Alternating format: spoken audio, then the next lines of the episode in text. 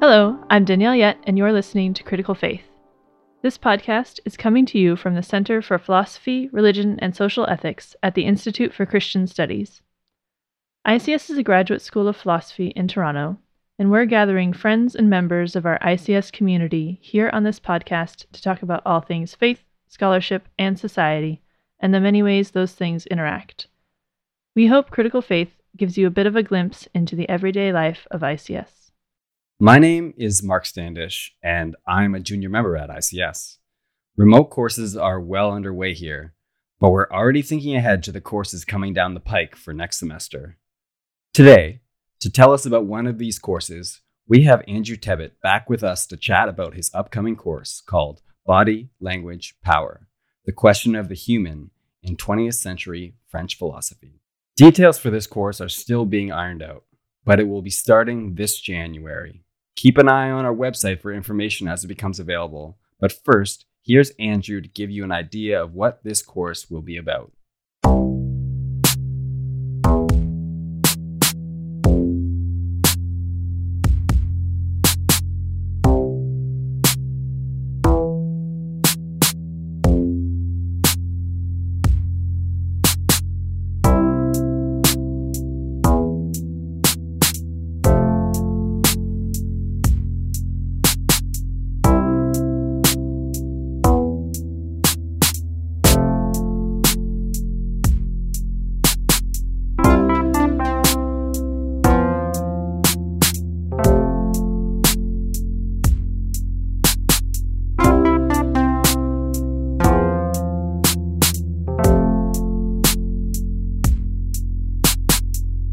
This semester, Andrew Tebbutt, ICS Sessional Lecturer and Postdoctoral Research Associate at the CPRSE, will be teaching an all-online course called Body, Language, Power: The Question of the Human in 20th Century French Philosophy. So we have Andrew back with us, this time on the other side of the microphone, to tell us all about it. Welcome, Andrew. Thanks for having me. So let's start with the title of the course: Body, Language, Power: The Question of the Human in 20th Century French Philosophy. Why are those three things, body, language, and power, worth highlighting? And how do they relate? Well, yeah, so I want to say something about each of those three things in a minute, but I first kind of want to start by just characterizing the general approach of the course, which is basically existential phenomenology, or just, straight up phenomenology. So phenomenology is a philosophical practice that describes the world from the perspective of our living the world. So another way that's often put is that phenomenology says, the first philosophical question that one should ask isn't, what is that thing? Phenomenology asks what's sometimes called the what's it like question. So what's it like to experience the things of our world, as opposed to what are the things of our world? What kind of ontological status do they have? So this practice of describing reality from a lived point of view. This was inaugurated by Edmund Husserl and fundamentally altered by Martin Heidegger. So starting with those two figures, it's a philosophical approach that kind of really reorients the way we think about things and kind of renders questionable a lot of our familiar ways of thinking about both ourselves and the world. And the first thing that I want to highlight about that, which is kind of central to this course, is the way that phenomenology and that way of asking questions challenges our sense of ourselves and who we are. So we tend to think about ourselves, and a lot of predominant discourses about who and what we are tend to present the self, the human being, as primarily a kind of independent, individual, self-defining, self-determining, willing agent, or a kind of chooser, right? Like, we are the authors of our experience, and to a considerable extent, the meaning of things is up to our choosing. And of course, we do these things, like we make choices, we decide, what to do with ourselves. We're responsible, like that's true. But that sense of ourselves being like self-contained individual agents is kind of only half the picture, and it itself is neither an accurate nor a complete characterization of the human situation. First of all, I guess, that sense of ourselves as a kind of independent, rational chooser is kind of premised on this idea that, we are a subject and the world outside of us is this object. And sort of the first thing to go, as it were, in phenomenological description is the distinction between subject and object, or a distinction between us as selves and the world as a series of objects. And what careful attention to the way that we live things shows us is that we live our world in a kind of fundamental contact, or a kind of fundamental coexistence between ourselves and the world. So the most basic thing about our experience, phenomenology shows, isn't that we're able to rationally choose what to do. It's that we're kind of engaged in a world already, and we are only make choices and decide who we are in the context of a kind of contact with the outside world, what Heidegger calls being in the world. So that's the general perspective that this course is taking, and we're taking our point of departure with the way that basic phenomenological insight from Husserl and Heidegger was developed by people like Sartre and Merleau-Ponty. Great, thank you. So we have these three things in your course: body, language, and power. And we've just talked about the phenomenological perspective that you're taking in the course. How are those things connected? How do they relate to each other and to the phenomenological perspective that we just outlined? Yeah, they relate to each other as basically three primary sites at which we can observe the basic fact of our, what I'll call, the non-distinction between subject and object. So body, language, and power, three dimensions of our experience, where the reflective representational account, where we're a subject distinct from the world around us, will show itself to be inadequate. And I think probably the clearest one, and this is where we'll start relatively early in the class, is thinking about the body. Because when you think about the body, like, we think about our having a body, or we think about the body that we have in terms of other people's bodies that we observe, which is to say, we think about our body as an object, right? We tend to think about our body in the way that we think about our body when we're at the doctor's office, and when the doctor is asking us to point to where it hurts and that sort of thing. So our standard conception of what it means to have and be a body presupposes this distinction between who we are as subjects and objects, because we tend to think of our body as a kind of object in the world. And phenomenologies that deal with embodiment pretty powerfully show that our body isn't an object that we inhabit as minds. Our body is our whole situation. Like, our body is, again, not ultimately distinct from the world around us, such that everything that we, and this is something that Maurice Merleau-Ponty makes very clear in his phenomenology, the significance of our body and the significance of having a body goes beyond, our fingertips, as it were, and extends to our whole perceptual experience. Like, the whole world makes sense to us in the way that it does, insofar as our experience is thoroughly embodied, right? So Merleau-Ponty discourages us from using the language of having a body as a subject, and encourages us instead to think about embodiment as such, as characteristic of what it's like to be in the world. So I like to think about that in terms of thinking about disability, right? Like, and to think about how inadequate the objective sense of having a body is when speaking of disability, right? Because if our body is just an object, and we're minds inside bodies, then talking about disability amounts to talking about defects or limitations in the object that you inhabit. But really, what the phenomenological approach allows us to see is that talking about disability is actually talking about problems in that basic communication between the body and the world, right? So to have a disability isn't to have something wrong with your body. To have a disability is to live in a world that's set up for a body that's not you. To make things more accessible is actually to reshape the world, as opposed to just to change things for particular bodies, right? It's a basic world self-contact problem, as opposed to just a body problem, if that makes sense. But I'll say something about language and then power as well. And another standard story that we tell ourselves about our experience, and it's about language as basically a sort of tool or medium that we use to translate our thoughts. So if it's the case that we are subjects that live our lives completely on the inside, and the world of objects is completely outside, then language on that view, as the external manifestation of a thought, is going to be a kind of a derivative, secondary phenomenon that just translates thoughts that you have in your head.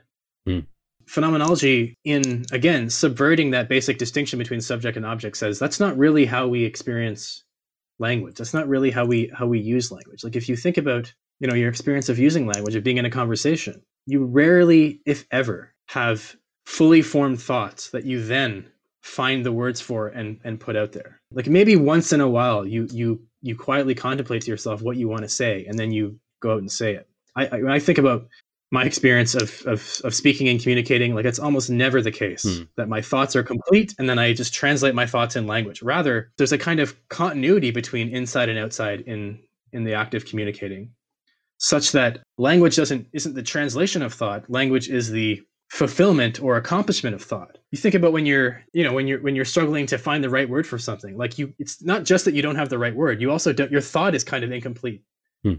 Well, and then suddenly when you get the word, you get the thought at the same time. Language shows itself to be not this derivative external mechanism for translating thought, but a kind of way of being in the world with others that's fundamentally in continuity with what we call thinking.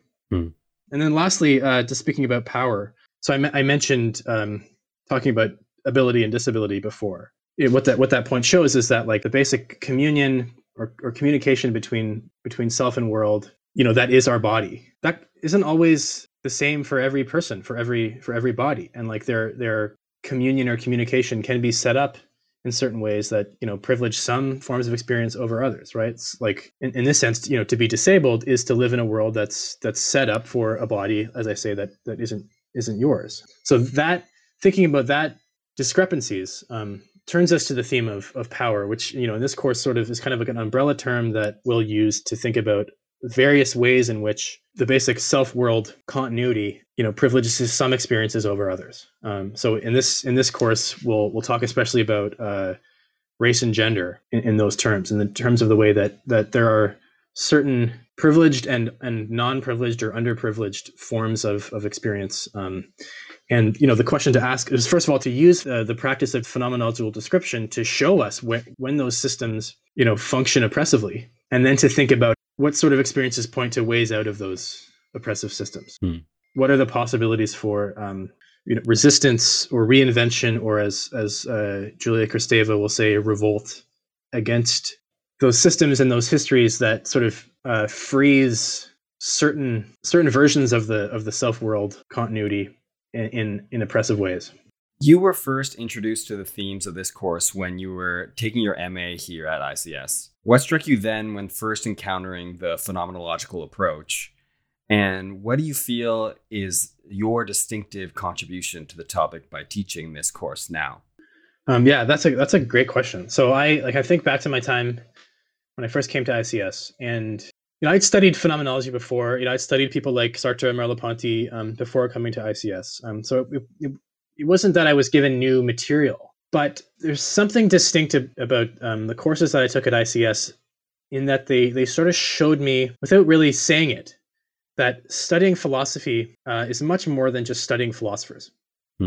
So, you know, I was familiar with phenomenology. I'd studied Heidegger's idea of readiness to hand. You know, I knew that. I got the idea. I got the point. I knew that that this was a distinctly Heideggerian idea. But I found that ICS, the emphasis was less on like whose idea it was and how it fits into the history of philosophy, and much more about, you know, learning from Heidegger and others how this idea illuminated like my world. So it was less important, you know, who was saying this particular idea, who was particularly offering this insight. What was more at issue in my courses at ICS was how this idea spoke to the reality that I lived, you know, and we, as students at ICS, we were of course equipped to, you know, to read difficult philosophical prose and communicate it clearly ourselves. Like we were instructed in those basic habits and skills of graduate school, but we were also encouraged to use that work to think about how these ideas that we were thinking about and writing about were true of the world around us. You know, it's usually the stated goal of philosophy classes that like the ideas we're talking about should, you know, illuminate the world around you, but it's not always practiced in that sense. Like philosophy sometimes tends to gravitate towards doing academics and thinking about ideas in terms of who their author is. And whether what Heidegger says about this idea is different from Sartre, or whether what Sartre says is different from Simone de Beauvoir. And, you know, those are important things to do. And like much of philosophical work is about negotiating the differences and similarities between philosophers. But at ICS, you know, the thing that I found was communicated to me pretty clearly right away was that if anything, that stuff was secondary. Like the first thing to do was to really learn from these thinkers and learn how what they were saying was about me, to the extent that it was about the world that I that I lived in and experienced. You know, and only on that basis, you know, is it really worth talking about, like, the differences between philosophers. So that's something that I sort of detected when I came to ICS, and this is an approach that I will try to adopt in this class. That the main thing to do will be to try to, first of all, understand what a particular thinker is saying, and then to think about how that idea is true of our own experience to the extent that it is. Yeah, that makes so much sense. It feels like so phenomenological almost. Like, I think about the end of the Phenomenology of Perception by Merleau-Ponty, where he talks about the cogito, Descartes' idea, and he basically, like, describes his experience. He does a phenomenology of reading Descartes' Meditations. And in some sense, he's coming back to the point of, like, does this actually line up with my experience? And if you've lost track of that, you've really lost track of the point of phenomenology, I feel like. So I would encourage people to study philosophy in this way and to study under Andrew that philosophy. Yeah, thanks. No, but I think you're right. Like, I think phenomenological thinkers are pretty adept at, you know, reading other philosophers who might otherwise be their opponents and, like, finding the insight, you know, like, as you say, like Merleau-Ponty does for Descartes, right? Mm. Like, there's a sense in which abandoning the representational way of thinking that we talked about before might lead you to say, oh, Descartes out, you know, because Descartes posits that there's this complete division between mind and body. There's a complete division between my experience that's for itself and, you know, the world outside that's in itself. And, you know, Merleau-Ponty, while wanting to undercut that distinction, does so in a way that completely honors what Descartes offered in terms of phenomenological insights. Mm. Just to take a step back about this course as a whole and phenomenology, especially 20th century French phenomenology, but not necessarily exclusive to that. What are some resources that you found, text, videos, interviews, or something like along those lines, that people could go to jump into this phenomenological discussion? Yeah, I think a few things come to mind. There's a handful of figures working in phenomenology now who I think are doing meaningful work thinking about race and gender in terms of phenomenology. Mm-hmm. So one person in particular that stands out is a person called Lewis R. Gordon, who's works on Black existential phenomenology. Mm-hmm. I found a couple of pretty interesting videos on YouTube of him. One's a pretty short one where he talks about the human being being human as a matter of being in relationships. So getting at the idea of the relational vision or the relational image of the human being. Mm. So if you look up Lewis Gordon and a Black existentialism or Black phenomenology, you can find some material from him. He's also a Fanon scholar. So he's written, I think, at least a couple books on Fanon, but also Sartre and race. So he's a good resource for anyone interested in phenomenology, existentialism, and race. Two other people who are pretty prominent in phenomenology who write about race are Robert Bernasconi and Linda Martin Alcoff. They have a variety of works on race in phenomenology. So I don't have any one in particular to recommend, but you can look up those figures and find their work. And there's just in terms of an introduction to these movements, I can point to a couple of short texts that won't be in the class, but I think are really good introductions to this material. One by Sartre, one by Merleau-Ponty. The one by Sartre is Existentialism and Human Emotions. And in fact, the lecture in that book, I think, is called Existentialism as a Humanism. It's a really good sort of down-to-earth, concrete introduction to existentialism. And Merleau-Ponty has a really short text that I think actually saw life first as a series of radio interviews called The World of Perception. I believe it's published by Routledge. I've read that a few times with some people in the context of introducing phenomenology. I think that's a really, really good introduction to the kind of practice that phenomenology is and the kind of insights that you get when you study phenomenology. He talks about his point basically is that the book is called The World of Perception, and his point is that in our philosophical and scientific discourse, we've overlooked the perceived world. Mm. We've talked about the world as scientists are used to talking about it, and we've overlooked the world as we perceive it.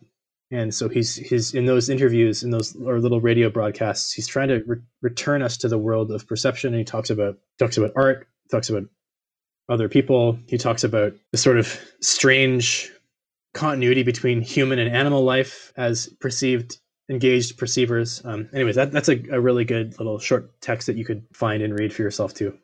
But that's what comes to mind in terms of introductory resources.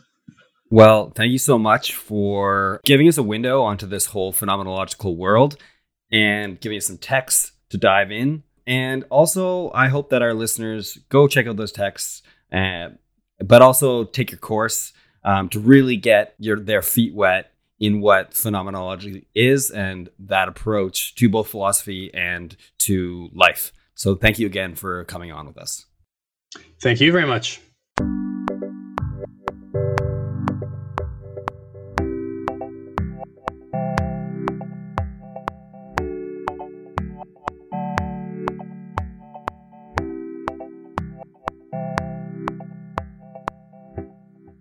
And that brings us to our final segment, What's Your Pleasure?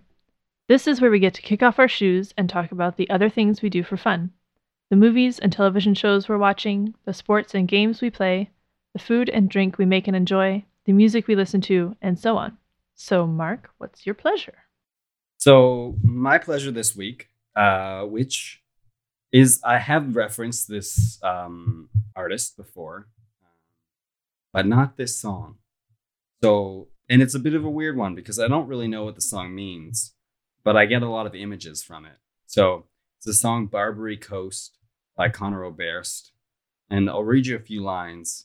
Maybe you'll get what I mean when I say, get a lot of images, but I'm not really sure what he's talking about. But I like it anyway. So he sings, there's a dance hall there where the sick folks go, like the olden days on the Barbary Coast.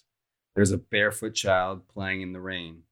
You can sell your wares, even if they're hot, in the Great Bazaar or the parking lot, because it takes a while to know who to blame.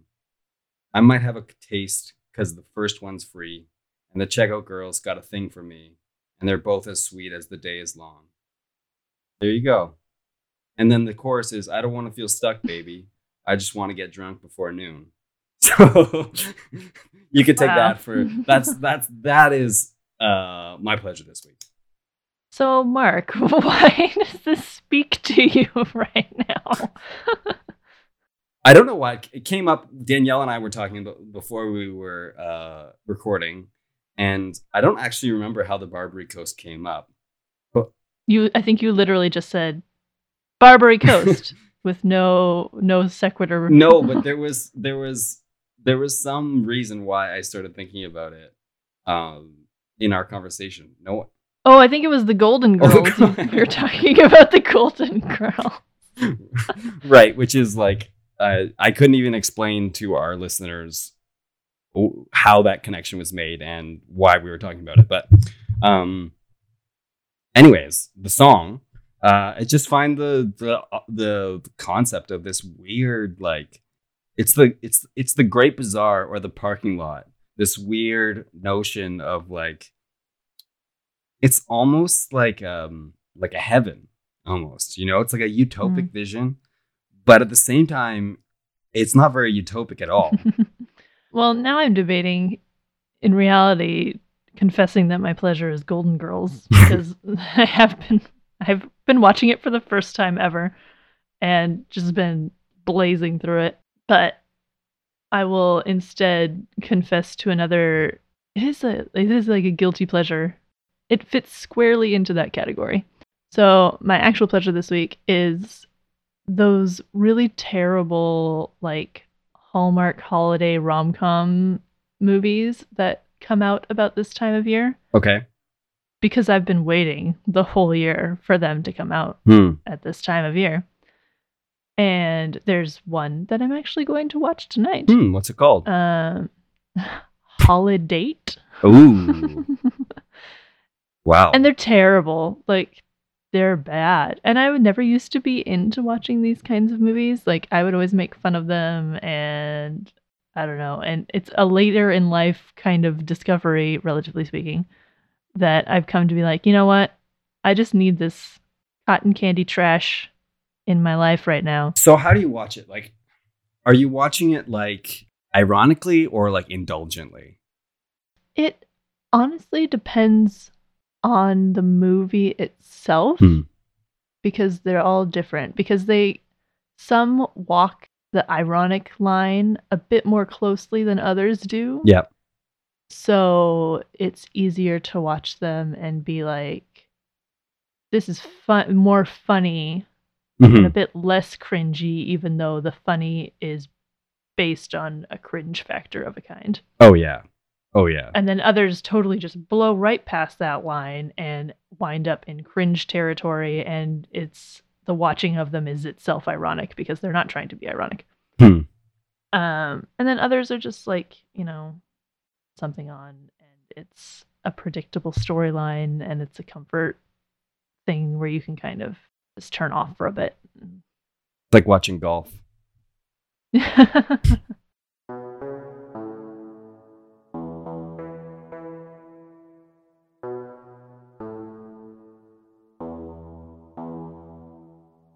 That's it for our show this week. If you'd like to learn more about this course, Body, Language, Power, The Question of the Human in 20th Century French Philosophy, beginning January 2021, or if you'd like to register for the course, you can visit our website at www.icscanada.edu. You can also email our registrar, Elizabeth Aras, at academic-registrar@icscanada.edu with any questions you might have. If you'd like to know more about the Center for Philosophy, Religion, and Social Ethics and the Institute for Christian Studies, you can find more information on the website just mentioned. And if anything from this week's show piqued your interest, you can also email us at criticalfaith@icscanada.edu. You can also find us on Twitter. You can follow Mark as @MarkStandish. You can follow me as @BewareTheYeti. And you can follow ICS as @INSCHR. And from the heart of ICS, thank you all for listening. This has been Critical Faith. If you like what you heard, you can subscribe to us on iTunes. Follow along with us on Spotify, or find us on your podcast app of choice. Remember, following and reviewing the podcast helps people find us and keeps us on their radar. Most importantly, tell your friends.